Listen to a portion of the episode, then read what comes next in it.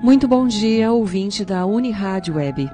Como todo domingo, estamos de volta com mais uma edição de Momento Espírita, completando neste ano meio século de apresentação. E é com prazer que estamos de volta ao seu convívio com temas do cotidiano sobre a ótica espírita. Convidamos você a refletir conosco sobre os assuntos que vamos abordar nesta edição de 13 de março de 2022 e que são os seguintes. O que diz o Espiritismo sobre vida inteligente fora da Terra? A vida é uma escola onde cada dia é uma lição. Quem é o culpado da guerra? O povo ou os governantes? O que significa o não julgar na recomendação de Jesus? Porque as coisas que dão prazer são também perigosas? Caminho de Damasco, aos poucos, retorna às atividades da semana.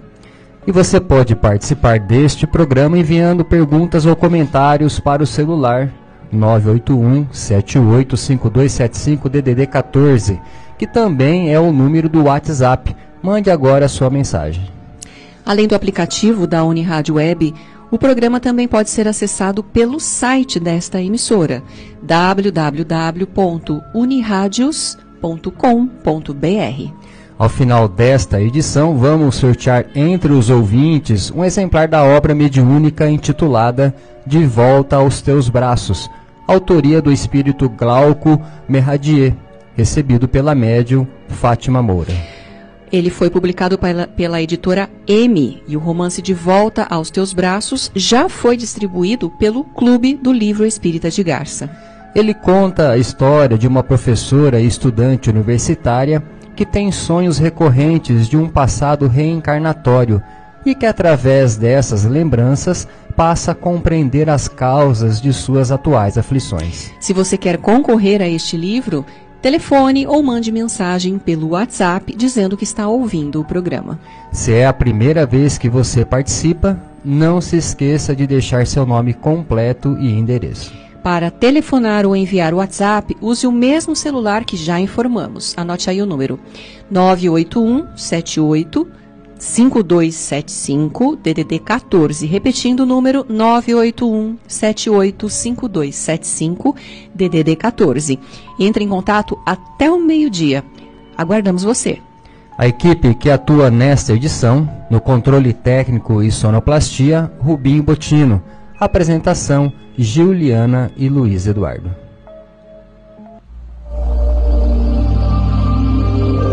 Momento Espírita.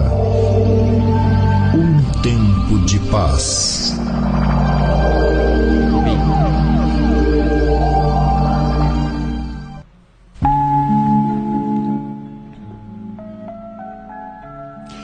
Caro ouvinte, num de nossos encontros no caminho de Damasco, um jovem levantou a seguinte questão: Existe alguma relação entre os extraterrestres, os ETs, e os espíritos?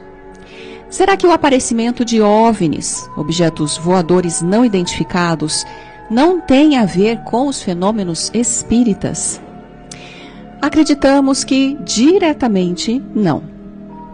É claro que um dos pressupostos da doutrina espírita é a existência de mundos habitados. Desse modo, se alguma nave extraterrestre chegasse ao nosso planeta e pudesse entrar em contato com os humanos, isso não nos causaria surpresa. Meses atrás, o diretor do Observatório Astronômico do Vaticano, sede da Igreja Católica Romana, disse que a descoberta de vida inteligente em outros mundos não contraria os princípios da Igreja. Muitos cientistas defendem essa tese e até existem serviços especializados de vários governos que buscam se assegurar da existência de vida inteligente fora da Terra. Entretanto, o Espiritismo não cuida especificamente dessa questão. Ele prefere que a busca de vida fora da Terra ou a constatação de que somos visitados por extraterrestres fique por conta da ciência, conforme diz o livro dos médiuns. O que a doutrina busca de imediato é despertar a consciência humana para Deus e para a imortalidade.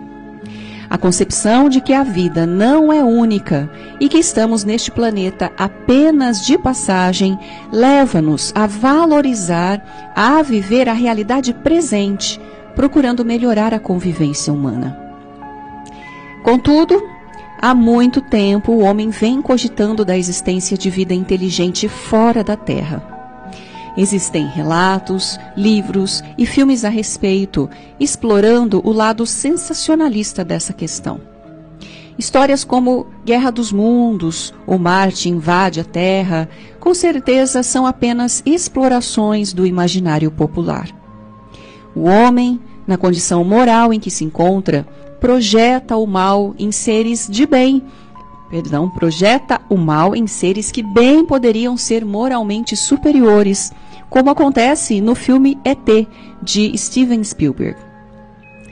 Quando a doutrina espírita proclama a existência de mundos habitados, ela está se referindo a muitos e variados estágios evolutivos dos espíritos. Para o Espiritismo, o universo é imensamente grande. Não fazemos ideia de sua dimensão. E nele existem humanidades nos mais variados graus de desenvolvimento. Não só os mundos que podem se assemelhar à Terra, como mundos ainda mais atrasados que o nosso, passando por etapas que o homem já passou. Existem, todavia, mundos mais evoluídos e, dependendo de seu grau de evolução, habitados por seres que já devem ter alcançado uma tecnologia inimaginável para nós. No entanto, um mundo bem mais evoluído que a Terra não só seria apenas intelectualmente mais evoluído, mas também moralmente mais evoluído. Talvez não necessitasse de qualquer dos recursos que utilizamos para empreender nossas viagens espaciais e estabelecer comunicações, como as naves espaciais e os instrumentos convencionais de telecomunicação. Kardec, no Evangelho segundo o Espiritismo, faz uma classificação dos mundos apenas e tão somente do ponto de vista moral ele não faz qualquer referência ao progresso material ou intelectual desses mundos.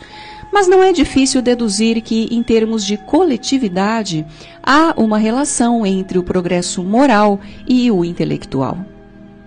Os espíritos, de um modo geral, não abordam essa questão e até procuram evitá-la, deixando para os pesquisadores a incumbência de buscar informações mais consistentes. Acreditamos que o contato com mundos mais adiantados, por hora, não seria conveniente para nós, devido ao nosso atraso moral, razão pela qual as distâncias que nos separam são astronômicas e praticamente fora de nossas perspectivas de viagem.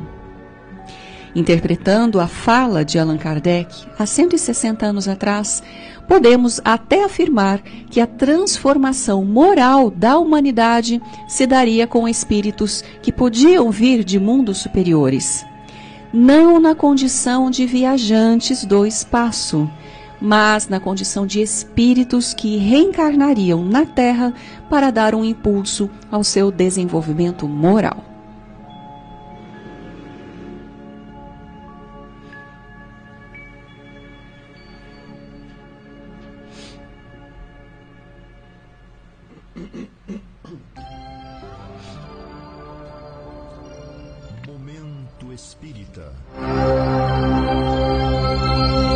Rádio é do ouvinte.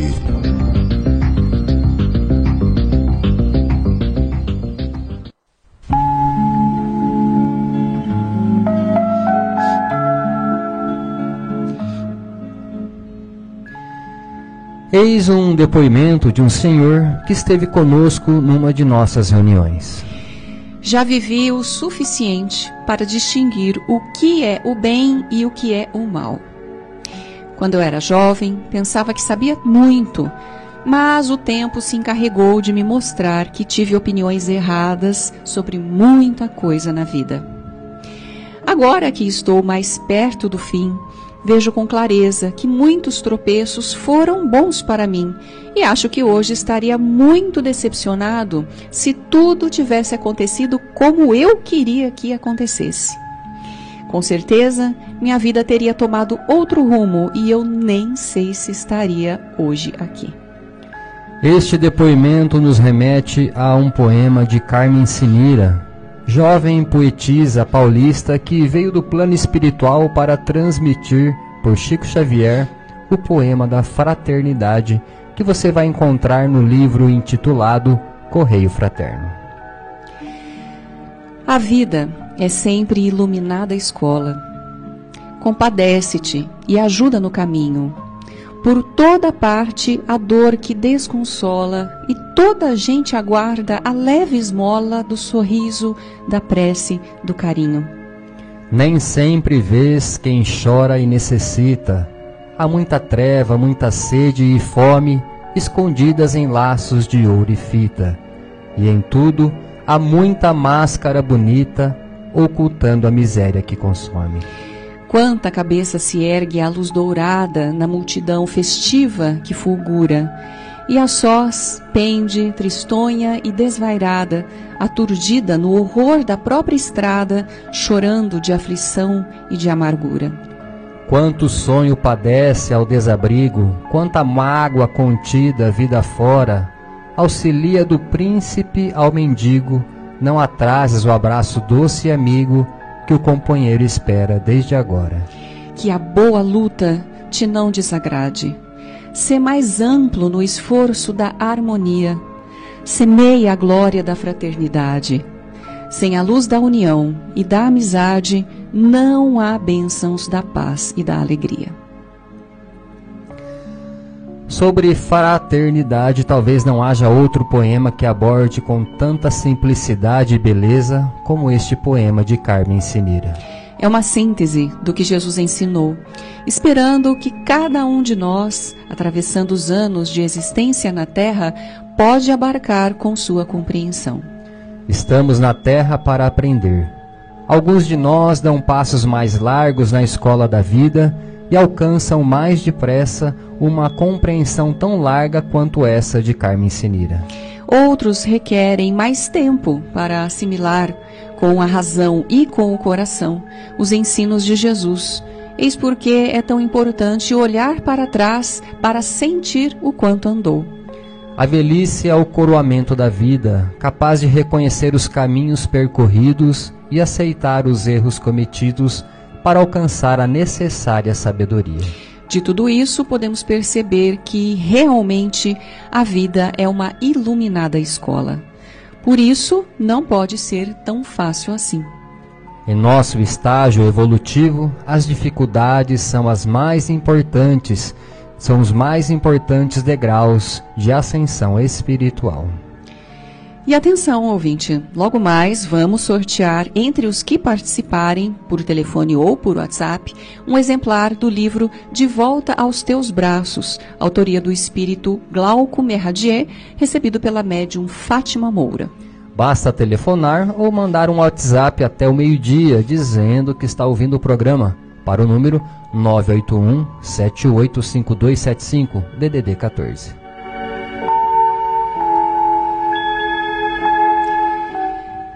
E esta questão que vamos apresentar agora foi trazida para nós nesses dias em que o mundo assiste estarrecido aos horrores da guerra na Ucrânia. Quando um chefe de Estado toma uma decisão que causa muito sofrimento a uma população e, portanto, vai contra os interesses da humanidade, é o país inteiro que leva a culpa por essa decisão ou somente o chefe que decidiu? Esta questão é muito oportuna falamos da invasão da Ucrânia pelas forças militares russas. Trata-se de uma situação muito preocupante e de interesse mundial, que, ao que nos parece, este parece ser a voz da maior parte dos países. Depende da vontade de um mandatário. Ora, um conflito dessa natureza, seja uma guerra declarada entre países ou uma mera invasão de um país sobre outro, como parece ser o caso, envolve duas nações e milhões de pessoas que delas fazem parte. de quem é a responsabilidade pelos danos que essa guerra traz? Dos povos envolvidos ou de seus mandatários? O país invasor, por acaso, consultou seu povo sobre isso? Parece que, ao contrário, existe um descontentamento de sua população, tendo em vista as manifestações abafadas e o grande número de prisões de manifestantes. Quando, na questão 745, Allan Kardec perguntou aos espíritos instrutores: Que pensar daqueles que suscitam a guerra em seu proveito? Estes respondem: Este é o verdadeiro culpado e precisará de muitas existências para expiar todos os homicídios dos quais foi a causa, porque responderá pelo homem cada um deles ao qual causou a morte para satisfazer sua ambição. Ao longo da história, até nos tempos modernos, sempre houve déspotas, embriagados pela força do poder, que se impuseram a povos que não podiam se defender, homens que à época se passaram até mesmo por heróis, mas que na verdade tiranizavam os povos vencidos. Ao que tudo indica, essas tiranias tendem a desaparecer na medida em que os povos, de uma maneira geral, vão tomando consciência que são eles quem devem decidir sobre assuntos de tamanha importância. Mesmo assim, como podemos ver pelo Livro dos Espíritos, o poder devastador dos maus ainda ocorre, porque os bons se omitem e nisso está a grande falha do povo. Os bons são tímidos e os maus são intrigantes. Quando os bons quiserem, disseram os espíritos a Kardec, eles se imporão, certamente para construir um mundo melhor. Como na lei de Deus nada acontece por acaso, até mesmo os sofrimentos impostos a qualquer coletividade, muitas vezes podem decorrer de erros ou omissões que essa mesma coletividade praticou no passado. Passamos agora a mais uma questão levantada por um participante de nosso grupo de estudo do Evangelho. Quando Jesus falou para não julgar o próximo, o que ele quis dizer? Que não devemos olhar para os erros que as pessoas cometem à nossa frente? Que devemos fechar os olhos às coisas erradas que vemos? Não, não foi isso que ele quis dizer. Devemos entender suas recomendações apenas no seu sentido moral, até porque somos seres inteligentes, pensantes, sabemos e devemos avaliar o que consideramos certo e o que consideramos errado. A nossa mente funciona como um detector ou como um aparelho que faz esses registros. Portanto, o problema não está em ver o erro. O problema está em julgar as pessoas. Assim, podemos detectar uma atitude negativa de alguém. Certamente vamos condenar o erro, mas não a pessoa que errou. Por quê? Porque é assim que Deus faz em relação a cada um de nós. Todos somos seus filhos amados e todos erramos. Mas não é porque erramos que o Pai vai nos odiar ou nos amar menos. Também não é porque erramos que estamos condenados. Condenado é o erro que cometemos. Geralmente nós não sabemos separar o erro da pessoa que errou. Vamos a um exemplo muito conhecido. Trata-se do episódio da mulher que seria apedrejada pela multidão porque cometeu adultério. Ela foi trazida à presença de Jesus. Os fariseus queriam saber o que Jesus pensava sobre o fato de ela ser condenada à morte por apedrejamento como vinha acontecendo desde os tempos de Moisés. No entanto, após breve silêncio, Jesus se dirigiu à multidão e disse: Atire a primeira pedra, aquele que estiver sem pecado. A ordem era imperativa. As pessoas deviam começar a lapidação. Mas, inexplicavelmente, ninguém atirou. Ao contrário, as pessoas foram saindo uma a uma, sendo os mais velhos primeiro. Em seguida, quando já não restava mais nenhum acusador na praça, Jesus voltou-se para a mulher e perguntou: Mulher, onde estão as pessoas que queriam te apedrejar? Ninguém te condenou? E ela respondeu: Ninguém, Senhor.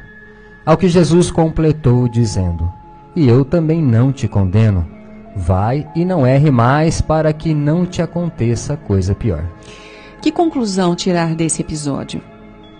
Nem Jesus, que era puro, condenou a mulher. O que ele condenou foi o erro que ela cometeu e por isso aconselhou-a não errasse mais.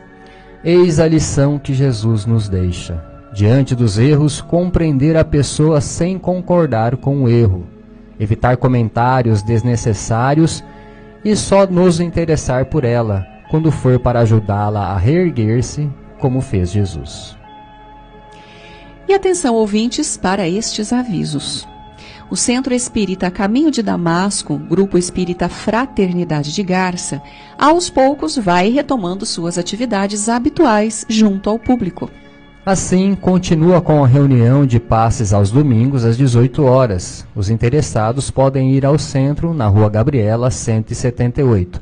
Crianças, acompanhada dos pais ou responsáveis, serão atendidas antes dos adultos às 17h30. Atividades presenciais que retornam ao centro nesta semana. As demais reuni reuniões de passes voltam a partir desta semana, sempre às 18 horas, nas segundas, terças, quartas, sextas e sábado. Reuniões públicas noturnas. Nesta segunda, amanhã, portanto, palestra com José Benevides Cavalcante sobre o tema Provas Coletivas, presencial e virtual. O grupo de estudo do Evangelho da quinta-feira, em reunião pública presencial, também retorna às 20 horas. Sexta-feira, reunião presencial de estudo às 20 horas, com foco no livro Os Mensageiros de André Luiz. Os interessados devem comparecer ao centro. Você pode entrar facilmente no site do Centro Espírita Caminho de Damasco, acessando o link www.caminhodedamasco.org. No site você vai encontrar todo um material informativo sobre o centro e sobre suas atividades. Clicando no menu, você encontrará, entre outras matérias, as gravações de Momento Espírita inclusive os programas anteriores, informações sobre o Clube do Livro, vídeo palestras de temas variados, bem como mensagens espíritas em vídeo e em áudio. Repetindo, o site para você acompanhar as atividades do Centro Espírita Caminho de Damasco www.caminhodedamasco.org.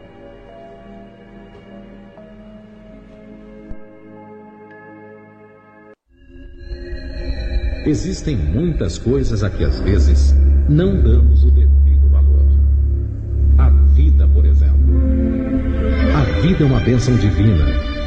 Através dela, podemos ser felizes e proporcionar a felicidade aos outros. Por isso, é preciso defender a vida, a nossa vida e a do próximo Pena de morte, aborto, suicídio e eutanásia são formas de violência contra a vida com as quais não podemos concordar. Lutemos em defesa da vida. Pena de morte. Um crime não justifica outro crime. Diga não. Suicídio. Um gesto infeliz. Dê uma chance a você mesmo. Existe sempre alguém para ajudá-lo. Aborto, um ato de covardia. A vítima não pode defender-se. Eutanásia, uma ação criminosa. Com confiança em Deus e o firme desejo de obedecer suas leis, a vida terá outro sentido. Mensagem em defesa da vida. Apoio. Federação Espírita Brasileira. Momento Espírita. Mensagem para a nova era.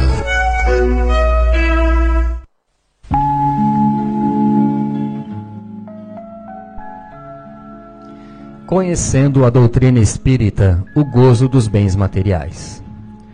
Com que objetivo, pergunta Allan Kardec na questão 712 do Livro dos Espíritos, Deus ligou um atrativo ao gozo dos bens materiais?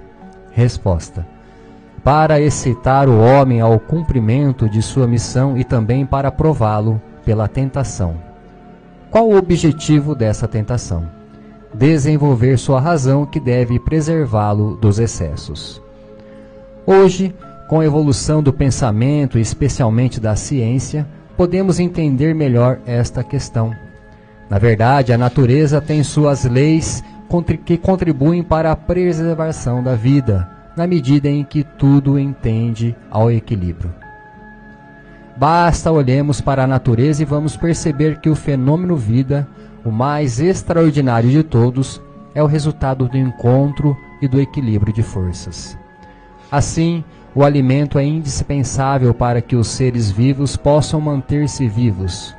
O sexo é necessário para garantir a continuidade das diversas espécies que povoam a Terra. Mas tanto o alimento quanto o sexo são ao mesmo tempo fontes de prazer. Se não fosse assim, o ser vivo não se sentiria atraído para a comida e morreria de inanição. Do mesmo modo, se o sexo não desse prazer, macho e fêmea não se sentiriam atraídos um pelo outro, deixariam de reproduzir e as espécies desapareceriam. Entre os animais, o alimento e o sexo acontece de forma programada pela natureza, observando assim a lei do equilíbrio. Mas no ser humano, que faz uso da razão, o alimento e o sexo não estão inteiramente submetidos às uma programação rígida, de modo que o homem e a mulher podem reprogramar-se tanto para se alimentarem como para fazerem sexo. Nesse sentido, o ser humano, pelo uso da razão, acabou conquistando a liberdade de decidir em matéria de alimentação e de prática sexual, mas ao mesmo tempo, a razão lhe ensina a regular seu comportamento. Se o homem não buscar o equilíbrio tanto em relação à alimentação quanto ao sexo, evidentemente colherá respostas desagradáveis da natureza, que desse modo vai lhe ensinando a exata medida das coisas.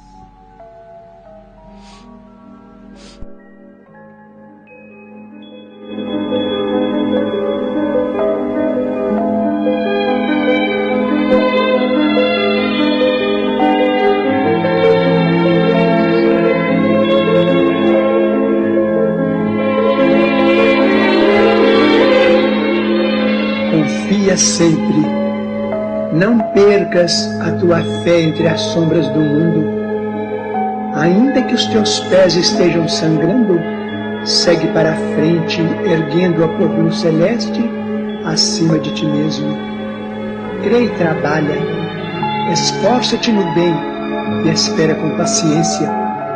Tudo passa e tudo se renova na terra, mas o que vem do céu permanecerá de todos os infelizes, os mais desditosos são os que perderam a confiança em Deus e em si mesmos, porque o maior infortúnio é sofrer a privação da fé e prosseguir vivendo. Eleva, pois, o teu olhar e caminha, luta e serve, aprende e adianta-te. Brilha a alvorada além da noite. Hoje é possível que a tempestade te amarfanhe o coração e te atormente o ideal, aguilhoando-te com a aflição ou ameaçando-te com a morte. Não te esqueças, porém, de que amanhã será outro dia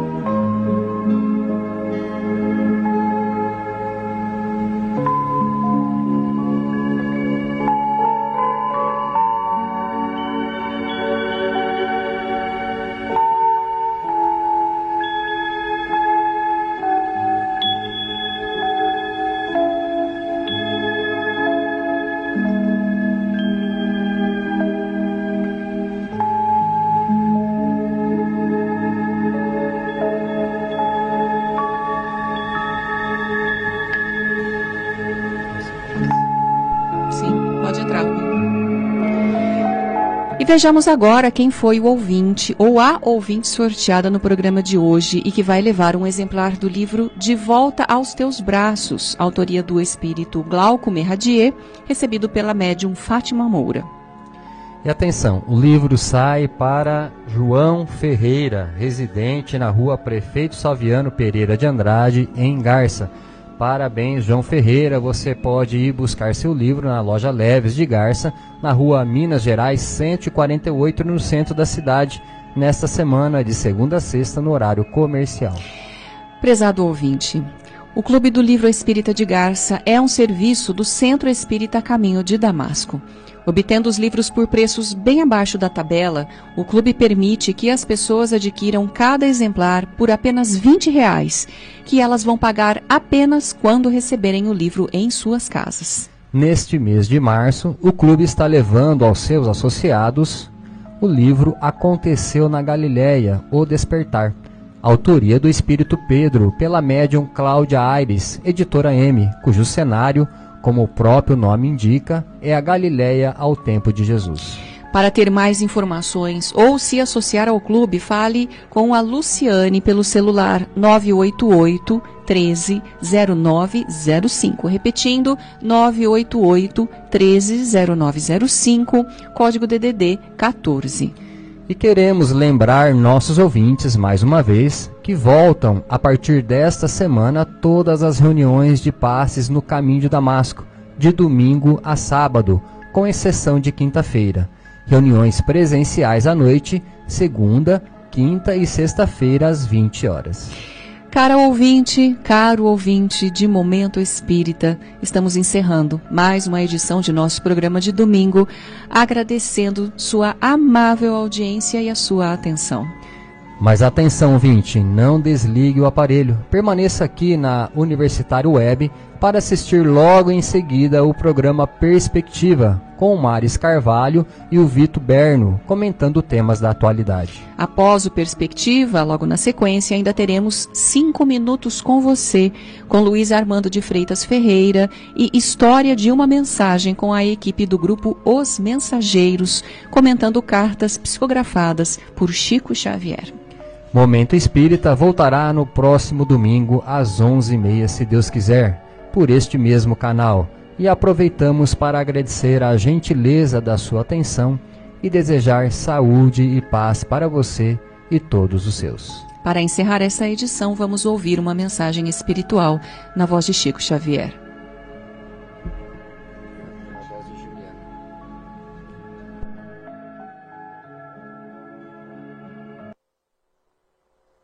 Pacifica sempre Bem-aventurados os pacificadores, porque serão chamados filhos de Deus. Mateus, capítulo 5, versículo 9. Por muitas sejam as dores que te aflijam a alma, acerena-te na oração e pacifica os quadros da própria luta. Se alguém te fere, pacifica desculpando se alguém te calunia, pacifica servindo. Se alguém te menospreza, pacifica entendendo. Se alguém te irrita, pacifica silenciando.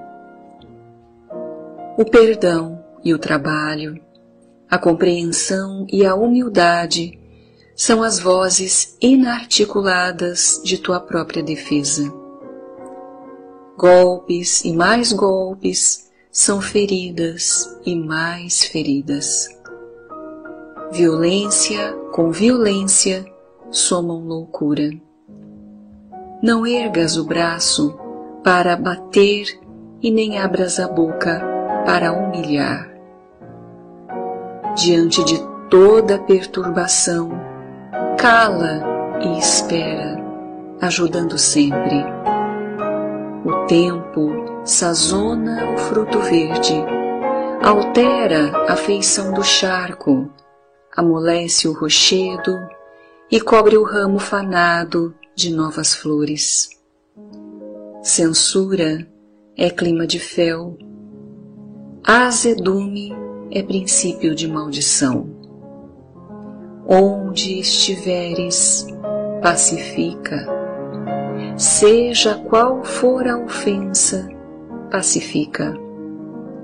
E perceberás, por fim, que a paz do mundo é dom de Deus, começando por ti.